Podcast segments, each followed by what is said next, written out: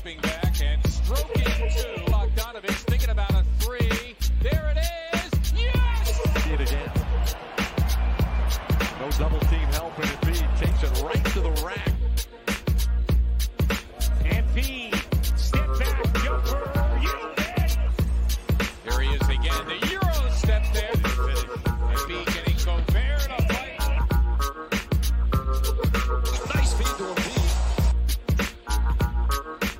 Going on, everybody? It is a new episode of the Feed to Embiid. We are in the, the midst of the the MVP conversation towards the end of the NBA regular season. Joel Embiid, of course, is making his dash towards the top of that whole MVP debate after being a heavy underdog not too long ago. Obviously, the the March schedule has brought him back into the picture, and now he's in the lead. Uh, to dissect the nature of that conversation and the underlying, you know, way that players are portrayed, and whether we do a good job of having these discussions uh, as media, as viewers of the NBA. I wanted to bring in somebody who I think is very good at understanding the politics behind media and the and you know the the behind the scenes stuff of how you know media operate and think. So I brought in Kevin Kinkead of Crossing Broad. Kevin, how are you tonight, my friend? What's up, Austin? What's going on, man? How you been? Not bad, not bad. You you you chose the right Sixers game. That was the last home win. So uh so I know. I yeah, I finally dragged my butt down there after um like an entire year, you know, because Yeah. uh Yeah. I hadn't yeah, I just had not been down in a while. And I was like, if I do decide to show up for the playoffs, I'll never be I, I can never be one of those people who just doesn't go to any regular season games and the sh- shows up and Yeah. I'm never going to be a playoff person. I will never be one of the playoff people. Yeah. Uh, well, you're, well, well, we, we do we do miss having somebody uh, who I think has your personality on the beat. So that so so we wish No, you would show you. more. Um, Kevin, we got three players here. We have Joel, obviously, have Giannis, we have Jokic. Um, three different cases to make for MVP. Obviously, Jokic has fallen off quite a bit in the past, you know, two weeks. Um, I actually watched him watched both Denver games this past weekend in full when they lost to the Knicks and beat the Nets. Um, and to me, it looks like he simply does not try very hard on defense. and that's especially the case when he knows that the game, you know, like when, when he knows that he's in there in the fourth quarter and guys are going right at him. I think he kind of tries to conserve himself and just say like I'm going to look bad regardless, so I'm just not going to try very hard. Um, they, they will bring him into the action on the offensive team will, and they will uh, go right at him and be like, you know what, we're just going to go right at him at the rim. Um, I guess you know when, when when people bring up Jokic's case, right? And I mean, he has a phenomenal case, of course. You know, say what you want about him. 25, 12, and 10 on 63% shooting from the field, uh, 39% from three is out of this world. Um, on the other hand, his defense is often scrutinized.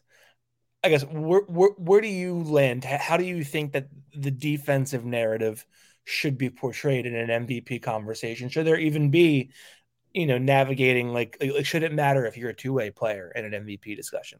Let me answer your first question with a question, and I'll take it outside of basketball. Um, in any sport in the world where an MVP is uh, awarded, or you know, people um, value whatever part of the game, in in what sport is defense valued more than offense? None. I don't think there's any.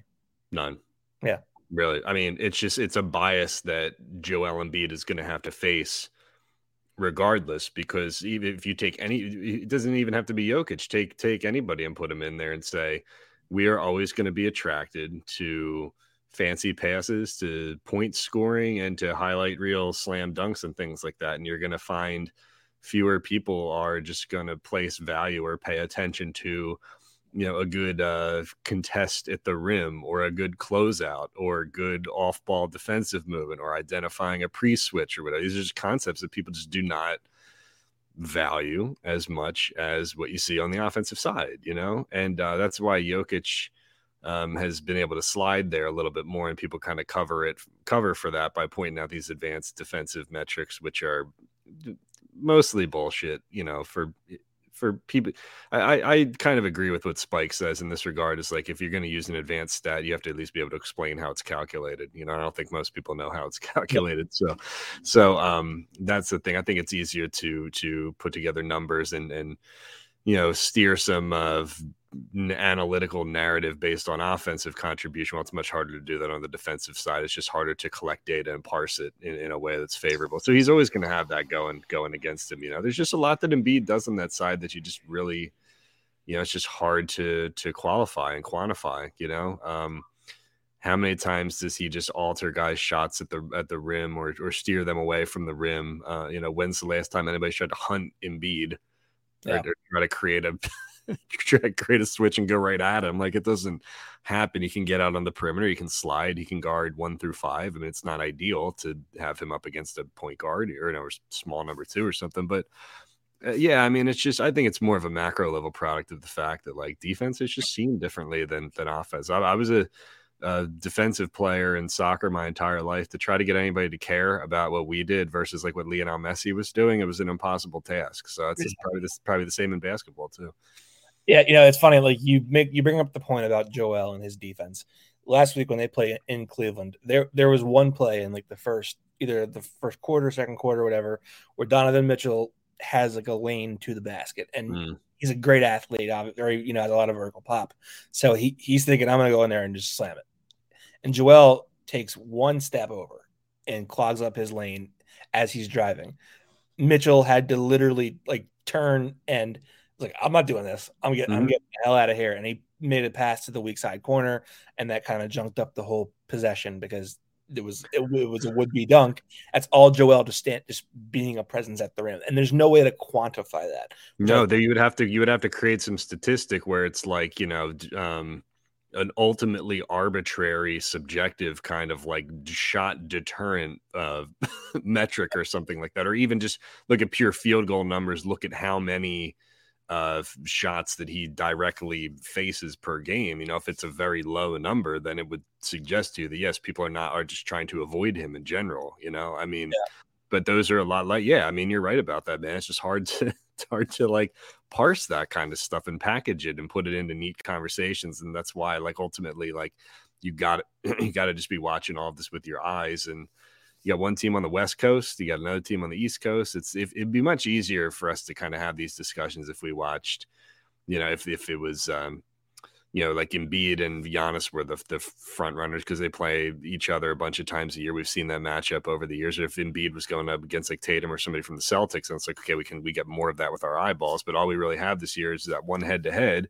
Um, and I think like the MVP race is going to be decided next week when I think the Nuggets play the Bucks and the Sixers like home yeah. in back to back games or whatever. So we're gonna know whether Jokic is it or whether he's not at that point. But yeah, it's just it's just there's a lot of stuff that Embiid does well that you, should, you cannot you cannot take it and like wrap it up and present it and put it into some kind of Twitter talking point, you know? Yeah, which I, I you know like but we'll, we'll make every guy's case, but I think the Twitter talking points about Jokic are also a really good you know segue to you know what we talk about because everyone says like you know, Jokic is there was like one time when when before the second ESPN poll came out, uh, that we were talking in the media room and, and we were like, you know, I, I was I, got I made the point. I was like, you know, I I was watching Jokic and he's obviously a very good player, and you know, and then someone made a point like he's shooting sixty three percent from the field. He takes fifteen shots a game. That's comparable to many, you know, high level role players. So I, I, I, I think you can make a case that he does not often put himself in a position on offense to be compromised, and therefore, uh, you know, does not have to, you know, doesn't often look bad in that regard. Like he doesn't take a ton of threes, takes two threes a game. You know, he, a lot of his work is I'm gonna seal you off in the post real quickly, and then I'm gonna turn around and score over my shoulder. Um, it's you know mid range jumpers that are you know relatively low contest on the move. I think what it comes down to with him is he is sort of this cheat code, if you will, of regular season basketball. He's a phenomenal passer, right? And you know, he, he gets to a lot of rebounds, scores 25 a game on high efficiency, but he also relies on his teammates to finish off plays and possessions with made shots. Mhm. And I think what we're, I think what we might not have seen yet because his teammates have been injured and Jamal Murray missed time uh, with a torn ACL. And he's, you know, so that was kind of like the last two playoff excess for them were excused. But there's going to be a time when they need their superstar to step up and make big shots because at the end of the day, the ball is in the superstar's hands. And those are the guys that you want taking the big shots in the playoffs. Joel, we know, can do that. Mhm. Giannis is a brute force. Jokic, I, I'm not 100% sure that I believe that this guy is going to go on a fourth quarter scoring run by himself uh, in a way that you would you would think an MVP should to lift his team above in a pivotal playoff game.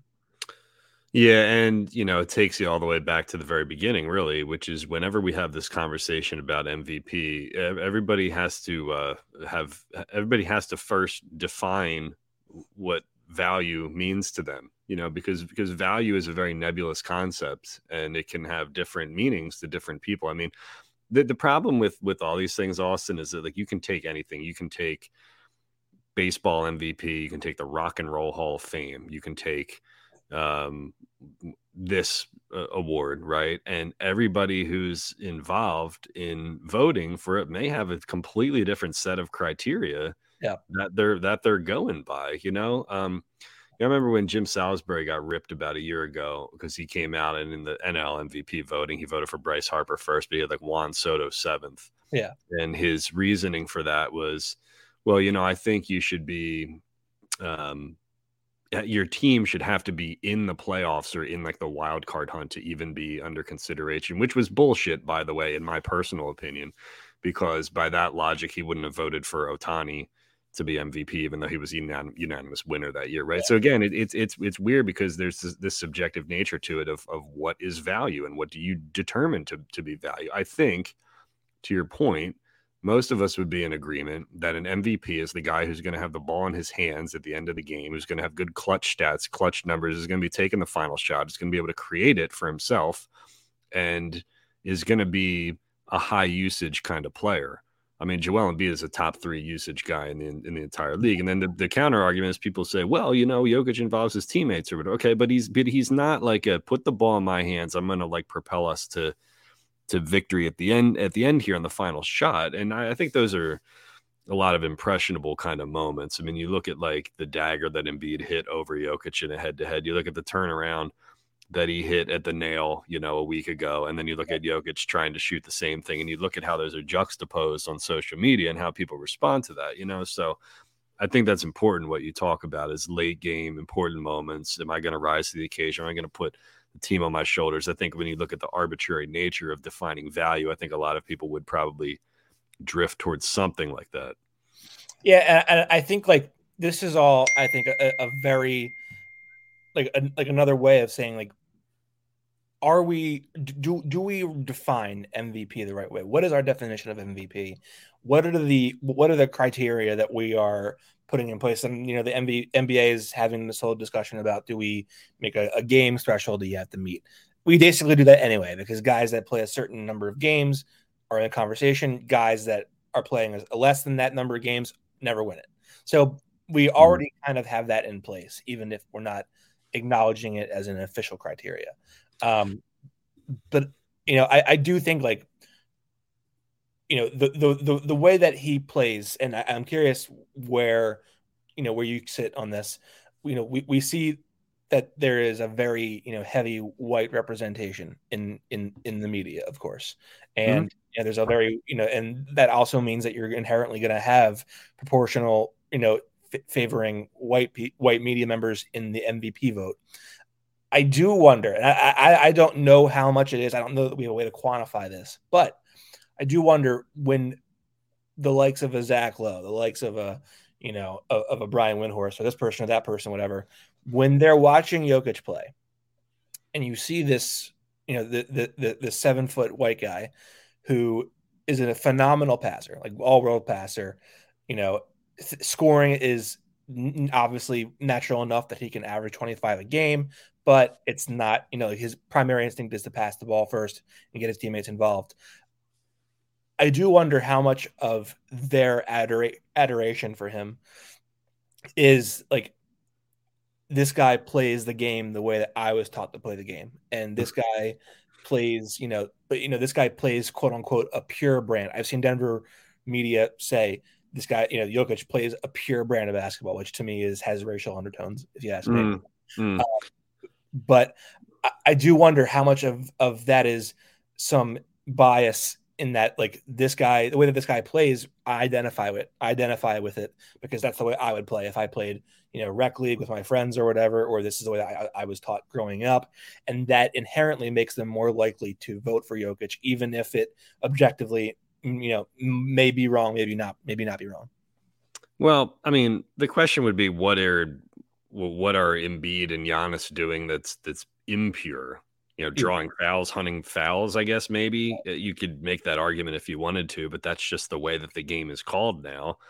And being able to get yourself to the foul line and hit at the foul line is a skill in and of itself. I always found that all to be bullshit because there's no right or wrong way to to play the game if it's being played within the the rules and the parameters that are set forth you know what i mean i can Yeah. give you like i'll give you another uh um I'll give you another soccer example here because I can't think of one in, in in another sport off the top of my head. But like everybody loved Barcelona because they keep the ball on the ground. It would pass, pass, pass, pass, pass, and be beautiful. And they just hold on to the ball, and it would be like, oh, this is how it's supposed to be played.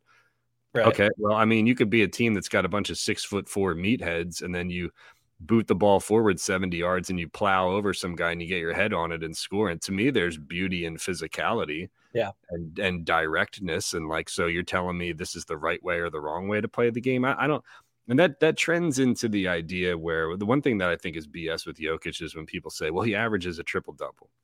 Okay, well, how much value is there in a triple double? Because if you you could have a, a Ben Simmons triple double and you could have 10 10 10, right? So you could make five shots, you could grab 10 rebounds and throw 10 assists. Um, Embiid could have 31 points and seven rebounds. I've always looked at, and here's what everybody's got to decide on their own. How much value does a rebound have against an assist against a single point? Like if you look at each one of those things in a vacuum and you say that one point, one rebound, one assist is worth one unit of contribution, then having 31 points and um, three rebounds and one assist is ultimately contributing more points to that formula than a 10 10 10 line or an 11 11 10 line. You know what I'm saying? So Yeah. I, I I think there's more value in a guy scoring friggin' 40 points than there is like throwing 10 passes to, to teammates, especially when we look at the way that assists are calculated, where now guys are taking like three three dribbles or Sure. you know Yeah. unconte- uncontested rebounds too. Where Ben Simmons used to get these triple doubles where he'd just be standing there where nobody was attacking the glass because he would be the designated guy to grab the rebound and go up in transition. You know what I mean? So a lot of that is BS. Points are always going to be hard to come by. There's no way you can there's no way you can BS your way through the stats with points. I mean, you got to points have to be earned, right? Whereas rebounds can kind of fall to you. There's a luck aspect there. Um, those can be parsed separately between the offensive glass and the defensive glass. But to bring it all the way back to the white white dude versus black dude thing, it's funny to me because these dudes aren't American. Jokic is Serbian. Uh, Joel is from Cameroon. I remember being at a media scrum a couple years ago where some doofus asked Joel. I was standing right there, and she goes, "Joel, what's your message to everybody on election day?" And he said, "I don't know. I'm not American."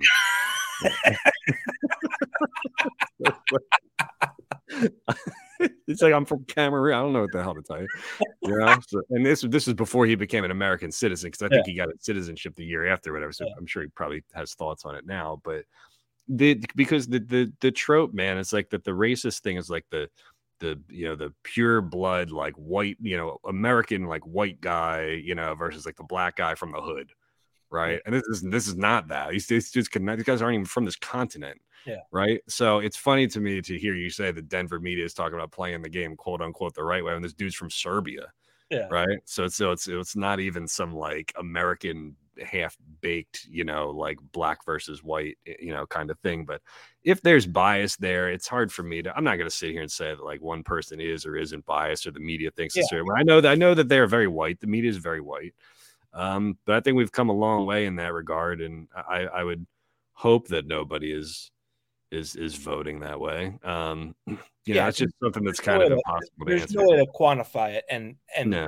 and you're not, and you know, not put somebody on the spot, you know, and like it's you know, it's tough to do. I will say that like when people say like, you know, like what kind of examples of you know advantage has Jokic had for you know being a being a white guy, you know, and and there are conversations along those lines. Mhm. Uh, well, number one, like you see like the violent incidents he's had, like where he Mm. trucks he trucks Markieff Morris, uh, and everyone you know, and, and people were like, oh, well, everyone hates Markieff Morris. Half of the time he got he punched a guy in the face in the playoffs and was out of the game. If if Joel did that, or if anyone who was who was not Jokic did that, there would probably be a, a much different reception to that in, in terms of Mm. how it's portrayed in the media. Um, I also think that like, and this isn't something that Jokic can help, but when he when when he gets cut, he has you'll see massive cuts on his arm, right?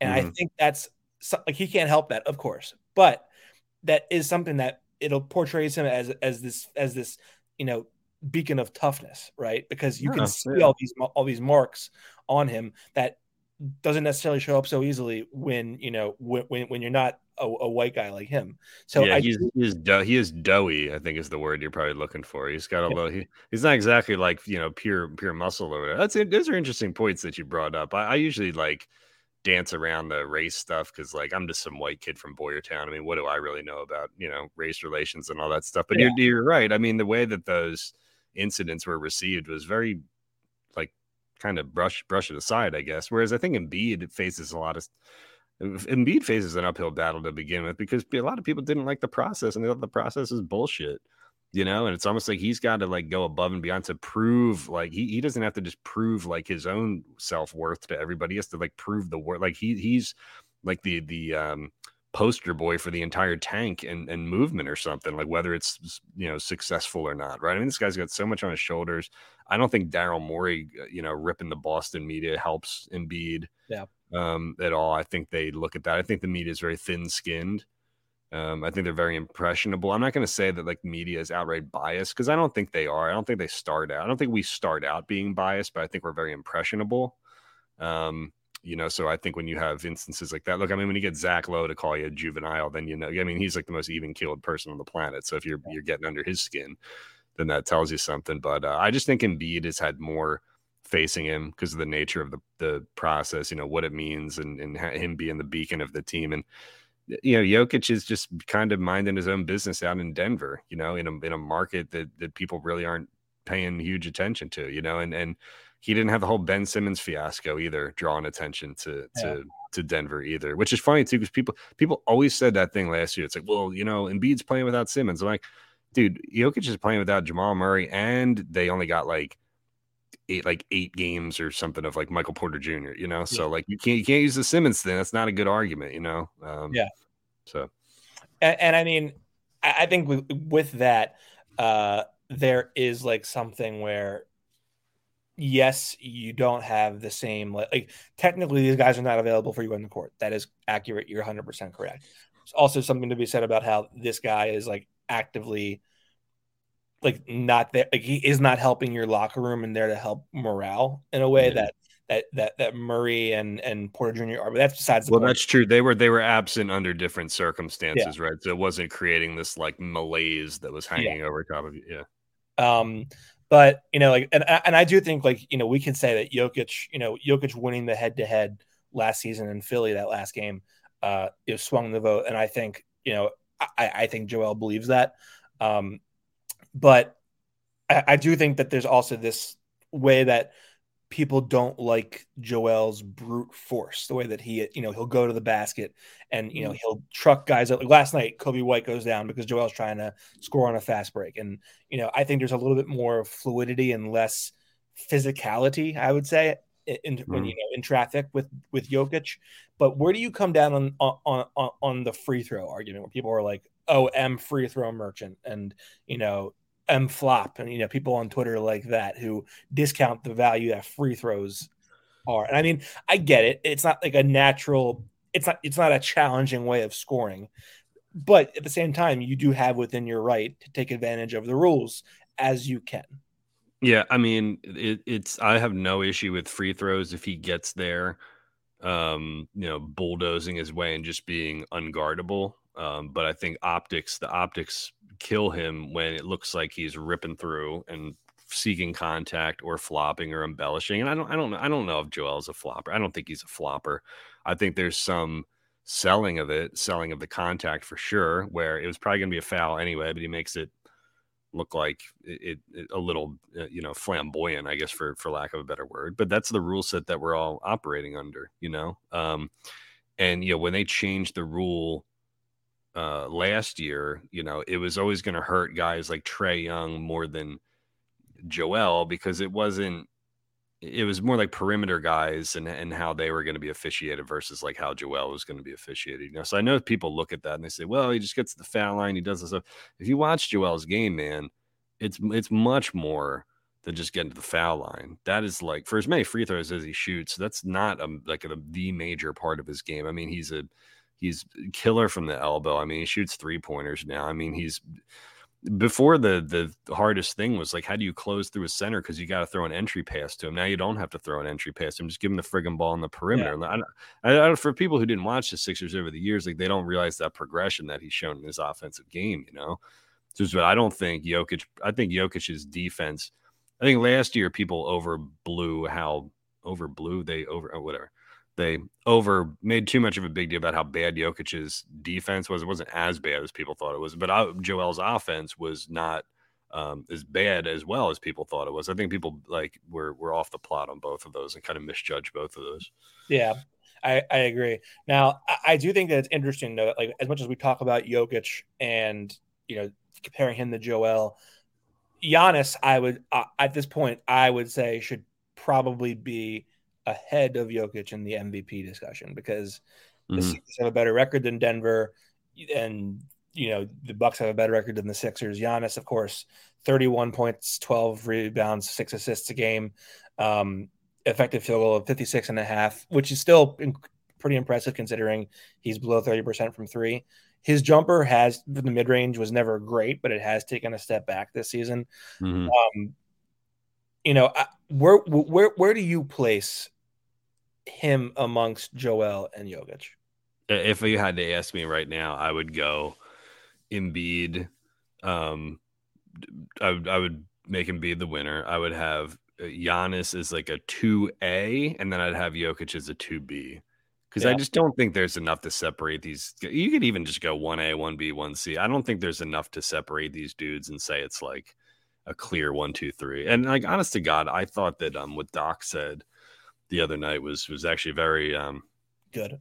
erudite. Yeah you know he just like he said we, why do we always have to have these discussions and put down other guys? You know i know it's like goofy twitter shit that we do and we love you know we, we're having fun on crossing broad and whatever talking about like a doughy serbian doofus or whatever you know? But like like i watch the games like i know he's amazing you know? It's it's yeah. just um i think it's it's it's and um a, a, mature thing to be able to elevate one guy while also giving credit where credit's due, you know. And um, yeah. you could you could be like that dude in the Bible. Honestly, you could like cut the trophy in half and give it to both of them, or give it cut it in three and give it to all three of them. And really, they're they're all quality. You know, it's just crazy to me that it's three big dudes.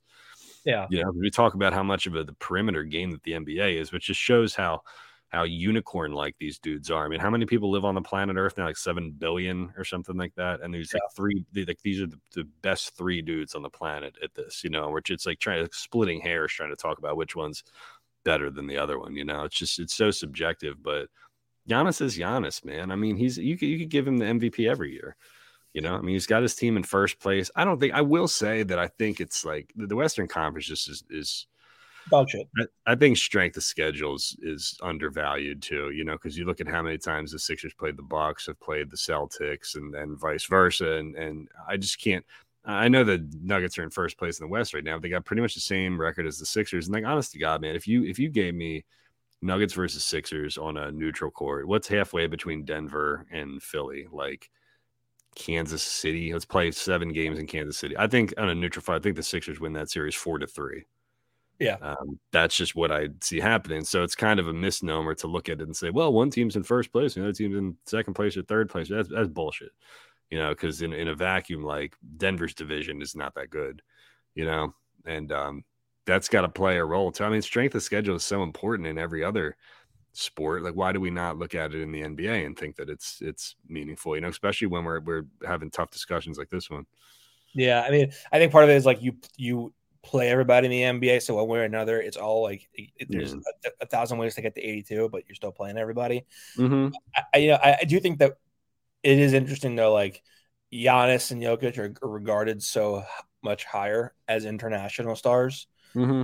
than Embiid is, and I guess part of it is like the market marketability of Giannis compared to, you know, Joel. Joel's pretty reserved off the court, and you know he Mhm. he'll tell you like he goes right home at you know, and he he lo- he's very low profile, whereas Giannis is in commercials and he's cracking jokes to the media, and you know he's having a good time, and Jokic is fairly low profile himself too, but there there is definitely a, a way that Joel is portrayed relative to how uh you know Giannis is portrayed. You know, like they've made documentaries about Giannis's story story growing up, and that isn't to say that he doesn't have a great story of you know you know coming up in another country and having nothing and working his way as this unknown prospect and becoming what he is now. That's a that's a great story. But also Joel, as as we know as local media, has a story of his own that is that that you know they don't that, that nationally is not talked about or covered in a way that Giannis is. Yeah, it's interesting too. Giannis is known for that, and he gets a lot of publicity for that. Embiid is just known as being like the face of the process Yeah, more than anything. Like that's his story, right? Oh, the process, you know. yeah, He's like the he's like the the main guy for that. It's like, well, he's got this like incredible backstory too. I don't know if it just resonates more with people because like those two dudes are from those other two dudes are from Europe. And that's the funniest thing too. Giannis is not even American. You know, I mean, like the three MVP guys are bigs who are foreign. Like, I mean, like what NBA are we watching these days? It's crazy to me, you know. But um, I don't know. Basketball is huge in Greece and basketball is huge in Serbia, and like Joel's from Cameroon. Yeah. So it's so it's like, uh, you know, I don't know. Maybe that maybe that hurts the international thing too. I I think if if Jokic was American, Giannis was American, and Embiid was, you know, like the lone foreign representative of this like triumvirate or whatever, maybe he would get more of the like macro level. Hey, he's the foreign guy here. We're going to su- support him, kind of thing. You know what I mean? That- That's it. There's more catch-all stuff over there too. Like a lot of Afri, like North African sports fans support like European stuff. You know, so I think it would might go both ways in that in that sense. But uh, you know, I know that Joel had the connection um, to France, I, I believe, through his dad, if I have that correct. You know, Right. so there's a little bit of something there. But um, yeah, it's interesting. I, it makes you wonder why these what what stories are being told and why they're. I will say this about the media. Um, I think the media, a lot of these people are different from. Sorry, somebody just stole a base on JT Realmuto. I, I never see that. Um, it's distracting as shit watching this on the Nah, screen. nah, no they're gonna they're gonna Yeah. lose to Japan. Um, what was I saying? Of the media, yeah. um, a lot of these like old school guys, especially the older media members, love are like storytellers. They love stories. You know, Yeah. they love like impressionable moments. Where were you at Connie Mack Stadium in 1957 when Johnny Two Fingers threw the four seam fastball or whatever? You know, our generation doesn't really care about that so much. I mean, there's some people who like that that stuff, but what what matters for the media and what's going to matter most for Joel going forward is head to head national television. He's got to have another big game against Jokic, um, and you know just continue to play well down the stretch and put these impressionable like sports center like kind of uh, lines together and, and like impress that into people's minds because those are always going to go that's going to sit in the forefront of a media member voter's mind more so than any raptor or other bullshit right i mean Yeah. like like hey i watched him like hit a dagger over this dude right? Yeah. like that's the stuff that resonates yeah because they love moments they love stories uh, and they love to be able to tell those stories and that's that's what's going to push him over the top if he gets there.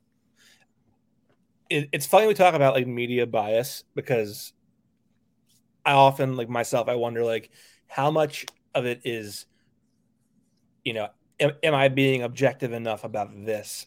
Or is it that I I'm sort of like a victim of my own circumstance in a way that I see this guy every night I'm there I'm talking to him every night you know I I have more of a personal interaction with him than I do Giannis or Jokic on a day to day basis Mhm. and you know, you know, I, I like him as a person, and I think and I- I'm sure I'm not the only person that feels that way. So I do wonder, like, how much of it is like I know media isn't supposed to have bias, but sometimes you just can't help but have bias. Yeah, yeah, no, I mean it's it's I mean whether you want to or not, if you just watch more games of one guy, you're going to have a better understanding of him than than the other guy. And that's why I think that local media members should recuse themselves if they know that one of their guys is going to be in the top, you know, pick a number three or five or or whatever, you know. So um yeah, I mean certainly it's just it just goes. I mean, look, I mean going back to the Jim Salisbury thing, he's like the most like revered, respected professional dude on the planet, and he was getting killed for that Juan Soto thing, you know, um, because it gave off the impression, whether it was true or not, that he was just favoring the local guy, you know, Yeah. because because not only by voting Bryce first that helped Bryce, but voting Soto seventh hurt Soto, you know, and gave Yeah. him fewer points overall. So yeah, I mean, it just comes out that way. I don't think it's in, intentional. I don't want to talk about unconscious bias because it feels like I should be doing a, a class somewhere, like a DEI class somewhere. but um, it's true. It does come out that way, just just for the fact that like you've seen this dude so much, you know a person's game, and you tend to like gravitate towards that because you can just explain things that other people can't explain. You know, you've watched this guy's evolution over X amount of years, or you know him, right? You know, so you might feel sympathetic to the guy or whatever, and, and you're not consciously saying like oh yeah, I'm going to vote for him because of that. But it's just like, oh, it just kind of floated to the top, you know? So Yeah. there's something to it. I just, but they got to look at all the voters, like in general. Too. I mean, like the ringer has like how many people voting? I think that's a big problem. Yeah. a, And like 10, 10 cent has multiple people voting. It's like, I think they'll just give a friggin' vote. It's like, it's worse than like the Twitter blue check marks. They'll give anybody a friggin' check mark. Well, now you can just pay for one, right? You know, so it's like, Yeah. who, who is the respected voting media. Like you you can't go to like 50 Ray Didingers anymore. Like there are not 50 Ray Didingers. There are not 50 whoever the Ray Didinger of basketball is. Like that guy doesn't there there aren't enough of those people. So you go to like Bill Simmons, yeah. you know, and you cross your fingers and you just hope that they're they do a fair job with it. Yeah, I mean, I do think that there. I mean, I think Daryl has a point in pointing at quote unquote the shameless Boston media, and you know they got all riled up when he said that. I know Chris Mannix of, of, of Sports Illustrated had like a big diatribe on one of their shows after he said that about you know the the the shameless Boston media, but I do think there is a very big problem with the Ringer having six votes, and I Is get it. it is? It six? Is that what the I, number? I did like a whole column on the All Star, and I Mm. counted. They, I counted. They had six votes. I will say at least like two or three of their voters voted for Embiid, I believe, to be a starter in the All Star game. So in that sense, they, I think they did the right thing. Um, but I think what it comes down to is like, will they have Jayson Tatum on their ballots? Hmm. You know, and, and how high? And will they have him in place of a Joel? Will they have him in place of a of a Giannis or a Jokic? Um, and I mean, like Bill Simmons has said things on his podcasts that are like very problematic in terms of the integrity of having a voice in the national media. Yeah, well, that's the problem too, is that it all bleeds together now. I mean, blogs and you know, the athletic and newspapers and whatever, it's all just one jumbo mumble jumbo of uh you know opinions and editorializing and crossing over the threshold. So it's definitely new media is infused in that somehow. You know, I mean that that should always be seen as like an honor, really, to have that to Yeah. have a vote and and be able to play a role in something like that. And I I was never a voter for any anything, even MLS back in the day, like because I was um you know at a bunch of different outlets. I was just a Philly guy, I wasn't a national guy. But if I ever was that, I would take that very very seriously because like you know being around the guys in the locker room and knowing how much it means to them, just like the uh, sanctity of the game, like that's a duty that you should. um you know, you should you should feel honored to be included in something like that. And I feel like some of these people just like throw shit at the wall and they're like, "Oh yeah, I got to do this," you know.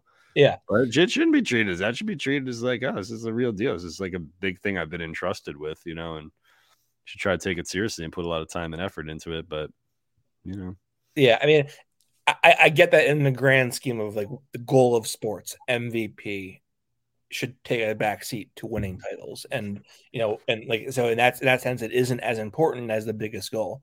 But you know, like there was a there was a guy on Twitter during the All Star voting process where he was saying like, yeah, coaches will just like like throw shit at the wall for their assistant coaches, and if they if they can all come to an agreement, they'll be like, all right, Yeah. this is what we'll vote for. no, and like the AP, like the coaches poll in college Yeah. football, like you know, You think you think Nick Saban watched 30 other teams play? No. The, the, the, no, I mean, so it's it's you know, they hand that off to like a graduate assistant or something, and it's like, here, you come up with this, you know. So it's it's they gotta figure out a process that's that works for that and try to make it fair and and and balanced and and get people to to take it seriously. And um you know it's just hard man. It's it's it's it's it's hard to do a good job with that stuff too. Even when i was like deep in mls back in the day like man i didn't watch 30 games of real salt lake. So i, I can't tell you like how good they were they weren't. You know it's it's a, it's a tough task man. Like I, what i would do is it probably shrink the voting pool you know and just try to like make it a little more trust trustworthy and you know that would be a first step Yeah, I mean, and I don't think that people realize, like, you know, if you're not doing it, if you're not putting the time in for yourself, do it for this, the you know, the integrity of not only the league you're covering, but also, you know, the players themselves. Because I know Joel says that he doesn't care about it. I know Jokic says he doesn't care about it. I know, Mhm. I know Giannis says what he says. Joel, as soon as he felt like he was back in the hunt for MVP, his defense hit another level. His rim protection became unbelievable. yeah His yeah rebounding effort has risen pretty dramatically. Um, you- Giannis, Giannis is, is you know he's put had the the the recent back to back where he was ridiculous, forty four points and or forty whatever points and thirty points. You know, I, the guys say they don't care. They absolutely care, and I think some of them will admit it off the record. Others won't, but yeah, that you, you don't put you don't become as good as you are. You don't you're not the competitor you are unless you care. And you know, I think you have to you have for the sake of the respect for the players, but also the sake of you know having pride that the league that you are covering respects you enough to give you a vote in that is important. Yeah, and I think like you know, if we all look back at this in 20 years, and you know, Giannis got his two, Jokic got his two. If Embiid wins this one, I think we would look back at it and just say, you know, all is right with the world. And like through this era, all three of those guys probably deserved an MVP at some point. Um, you know, and I don't. That's not me vouching for the sympathy vote or the whatever we're calling it now. Um, but I wouldn't have a problem with that if if it was just if you look at this not just in a, like a year by year kind of thing, but if you say that like look these guys have been like neck and neck for three straight years, and in the the cluster of like three to five years at a time, player X and player Y probably should have both got one, you know, and I don't think anybody would have any problem with that at the end of the day, you know. Um, but I don't know. Again, that's that's up to each individual voter to see whether they whether they uh, believe that or whether they don't believe that. Yeah. Now going over to Joel's case, 33 and 33.6 points, 10.3 rebounds, uh, four assists. He's shooting 55% from the field. He's been just incredible. Like it's it's it, it's every night you you're more blown away by what you see from him. Um, and, and I remember last year you were saying like you know it's it's it's like a it's a pleasure watching him. I forget what the what the, the, the term you said that it was. It was like you know a, a gift to be able to watch him. It really is mm-hmm. it unbelievable what what he does on a night-to-night basis. And I mean, you could say that for all three of these guys. Like on a night-to-night basis, they are incredible. I think the difference is that with Joel, it's the combination of this dude is absolutely killer from the elbows. He has a variety of moves to get to his jumper from anywhere on the court. He's also an elite rim protector, and he's also part of the maybe the most efficient offense in the league right now. Um, and you know, to your point about triple doubles, I think it's much easier. I think the the concept of a triple double is more valuable than hey, this guy has the ball in his hands all the time. He's the highest usage player on his team by a country mile. He also puts up 10 10 10. Like that isn't that inherently is likely to happen because you're touching the ball so often. Mhm. And you know, with Joel, he's off he's authoring everyone says Jokic is the Nuggets have the best offense. Uh Joel is, and the Sixers are right there. Like and granted a lot of that is hard, Harden. Harden has absolutely made his life a world worlds easier. Um, but Joel has put this team on his back night in and night out and carried them to important wins. Like the Denver game is a huge Mhm. one. He almost willed them to the Boston win by himself in Philly a couple weeks, couple weekends ago. Um, he wasn't the best player for the Sixers in that Milwaukee game, and that that does get blown under the radar that he simply was not the best player on the court that night. Harden was, but he still hit the dagger at the end. Um, he wins you the Portland game. Every single night, he is doing it on not as high efficiency as Jokic, but he's doing it on five more shots a game. And, you know, I think you could make a case that like the turnover thing that Jok- that, that, that Joel the, the, the turnover problems that he has faced for years haven't gotten much better.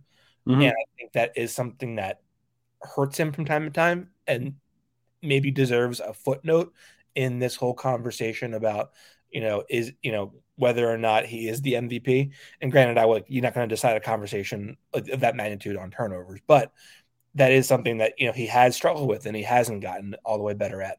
But I, I do think that people don't put enough weight into the fact that this guy is literally unguardable no matter what no, no matter who you put in front of them double team triple team you shade a guy baseline shade a guy towards the help side you play play on single coverage he's figuring out a way to do it every single night Yeah, and I just I, I would just say this like I think the one of the problems with the NBA now is that people just love to you know, they love to talk on Twitter. They love trade deadline, they love free agency and all that stuff and just blah blah blah blah blah. Nobody gives a shit about the actual games, Yeah. about the basketball itself. And like just as somebody who grew up playing the sport, like you got to sit there and just watch these dudes and appreciate what these dudes are doing. Yeah. You know, like what, or, or else what are we doing? Like what, what are we as fans? We're just like l- rummaging through numbers. We're just putting spreadsheets. together. Just watch the games, enjoy what these dudes do, and like appreciate the high level, the the insanely high level that the sport is right now. I don't know if your listeners or you are college basketball fans. I have insane trouble watching college basketball. awful terrible And I used to be one of those people who was like, I can't watch the NBA. There's no defense in the NBA. And then I started covering the NBA, and I'm like, holy crap, I cannot watch Bob Huggins' team again.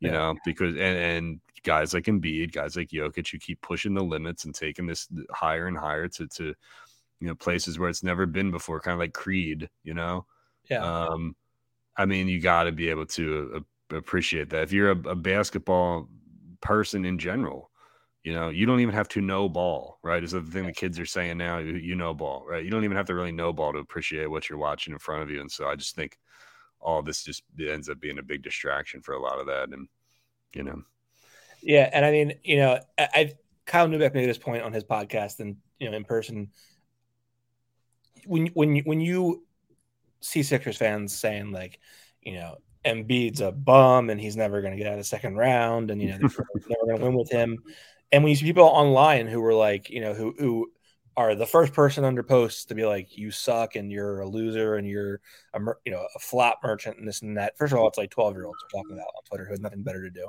Yeah, it's all toxic crap. You know, what I mean? yeah, Yeah, it's the toxicity is the right word for it for sure. yeah, And- yeah. But you you do wonder, and he and comment at this point, like, do how many people actually enjoy whether it's Sixers fans watching the Sixers and watching Joel, or NBA fans at large enjoy watching the sport? How many sports fans enjoy watching the sport? You know, we, we can turn that into you know guys watching Bryce Harper and the Phillies, or watching Manny Machado and the Padres, or you know, watching Lamar Jackson and the Ravens, or, or, you know, watching the watching the eight and one Philadelphia Eagles without having to fire the defensive coordinator. Yeah, that's exactly right. Yeah. Yeah. Uh, Yeah. 610 632. Uh, yeah, yeah. yeah, I mean, Yeah. like, I do think that there is this lost with, with it, with, with the popularity of phones and not, you know, and, and, and the social media and instant reaction and the, the, the desire to be right about all things in sports all the time. yeah, yeah. It always is. I mean, it's terrible. It's a terrible. It's the worst time ever to be a sports fan. I, I said this on Crossing Broadcast the other day with Pagan, um, with Kyle Pagan, and um, I, you know, there's a delay when you watch it on streaming or YouTube TV or whatever. And we cut the cord a couple months ago, right? Yeah.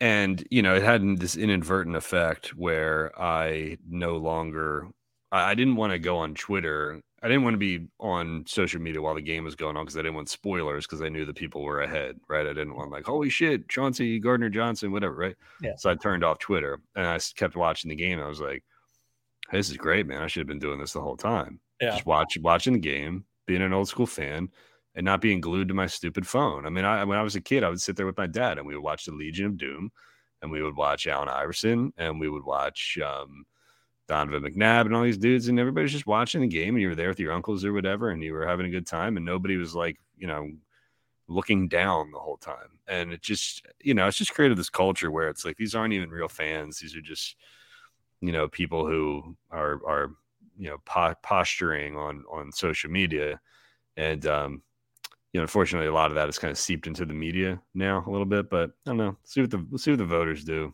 when the time comes.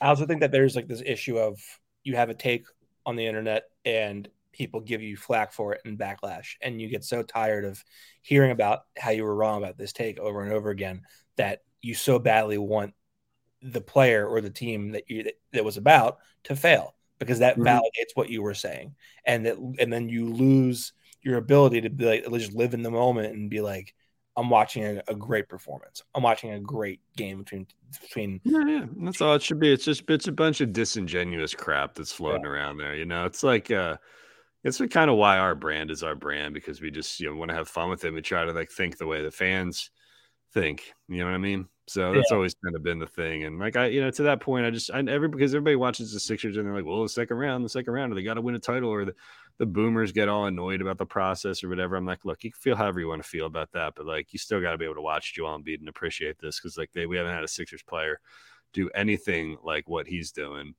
um in in years, you know, in forever. So Yeah.